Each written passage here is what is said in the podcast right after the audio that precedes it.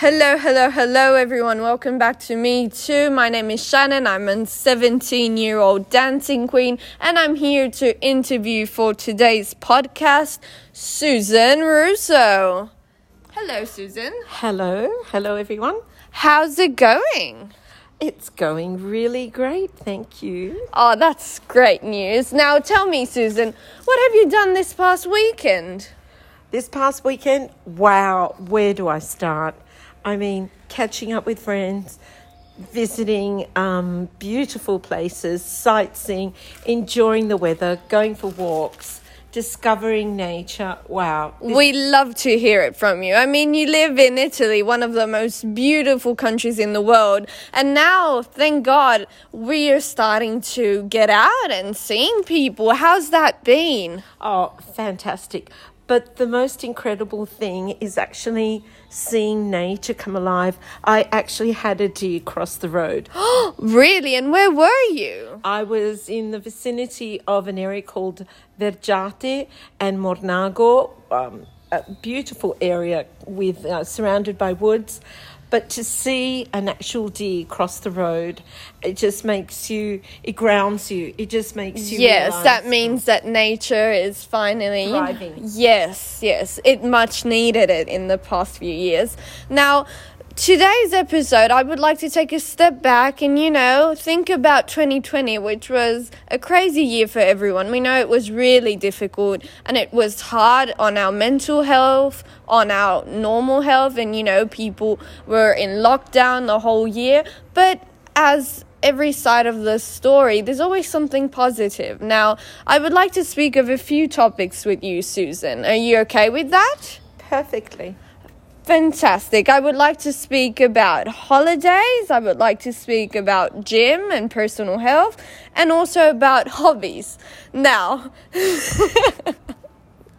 now, I know it's fun. I know. Why are you laughing, Susan? Tell us.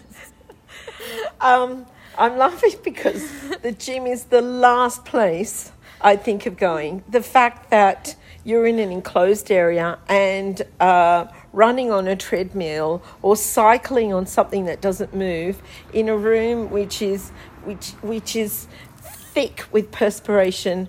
No, thank you. I'm an outdoors girl. Okay, so your cup of tea is a little walk in the woods. walk, a run, a jog outside in the open air with the sky above you, the wind through your hair. That's that's what I Well, then that means thankfully now you can do it and you can. Yes. Okay, so we know that on the gym this past year you decided to, you know, maybe do something else in your free time. What did you do? Did you have any hobbies? Did you start anything new? Well, I actually uh, went to Australia during uh, 2020 and um, I stayed in Sydney and I actually stayed on the beach. And so that Oh, brought- that must be beautiful, wasn't it? It is. Dee Why Beach is the place, and it has a spectacular view, spectacular ocean, the Pacific Ocean. Um, lots of lots of people surfing. Did you swim? Yes, I did. I swam. Uh, a seal came out and and sat on the beach for a whole day. Um, uh, just That's It's great. Now, if someone wanted to go and visit Australia, where would you suggest to go? definitely Sydney. Sydney, without a doubt. And what activities can you do in Sydney? Just about everything. Oh, Everything. Wow. So Except for skiing. ski. Oh no, I think it's the weather is not ideal for that. Now, second point was. Did you start anything new? Any new hobby? Now, Yes, maybe painting. Can you tell us about it? Yes, I did. I started. Um, I started doing uh, decoupage on oyster shells. Um, Wow, where did you find those oyster shells? I managed to get the oyster shells from a restaurant, and they were quite big. And there was a lot of work in um, getting them nice and clean. But then the outcome with the decoupage and the gold gilding around uh, was great, and I actually got to sell some. So that was Wow, so you also got your penny worth. That's great. Now, Susan, tell me, I would like to start something like that, but I'm not really creative. Can I still do it? Do you need a particular hand to do something like that? um, not ex- ex- especially. You just need oysters. Yes, well, I think that here in Italy it's a bit hard to find, but Unless you have um, a seafood restaurant nearby who's willing to sell you or give you their empty oysters, which would be great, then it is worthwhile because they become, you can use them as um, centerpieces on a summer table or you can use them for um, place settings Yeah. or you can use them as um, as a little holder for rings and tidbits in the bathroom. They actually look really really nice. Well, that's great. Now, my followers, if you want an oyster for your bedroom or for your living room, just contact Susan and she will give you them all. now, let's move on. So, um, what did you think about personal relationships? Was it hard for you seeing that there was a lockdown? Well, in Australia, there wasn't a lockdown, but did you live a particular time here? Was it hard for you to not see your friends and maybe parts of your family? Well, my circumstances were particular because I did go through the lockdown up until May, and that was effective um, as as as it was.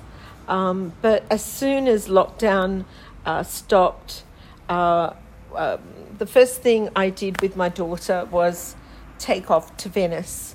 I really had to see Venice. I really had to, and that was uh, an amazing day. Just a day, but it was amazing. It was so clean. It was so clear. There were no people, and I think was that was one of the things that made it so magical. But then I did go to Australia, and I did spend time with my family. I did meet up with my old school friends and long lost um, uh, acquaintances, but I also did miss the rest of my family here. And of course, I've got. Uh, we've had a new entry in our family, an adorable baby. Oh, what's his name? Teodoro. He's our Theodore teddy bear, and um, I saw very little of him. But thanks to our phones now, I was updated and got to see him. Um, Did you learn how to use Zoom to tho- those video yes, calls? yes, yes. How was Zoom for someone which is not a um, digital native? I am. Well, I'm not. I may not be a digital native, but I'm becoming a digital a digital user. Oh, we have a new vocabulary, guys. Right. yeah. So practice does make perfect. Like everything, the more you get to use it, uh, necessity is the mother of all invention. So when you have to do something, you do with a bit of help from somebody else, a bit of time, it can be done. Okay, so we've seen at the end there are some positive aspects of this last year. Now, what would you say you have learned in 2020? I've learned not, not to expect anything, and I have learned to brave any circumstances that arises. I've learned that my faith has been my strongest, um, uh, my my my strongest. Um, I can't think of the word. My strongest stay. The the the thing that has supported me the most, the love from my family, and um, and to and I've learnt to uh, appreciate what I have, who I have, who loves me, and and world we live in.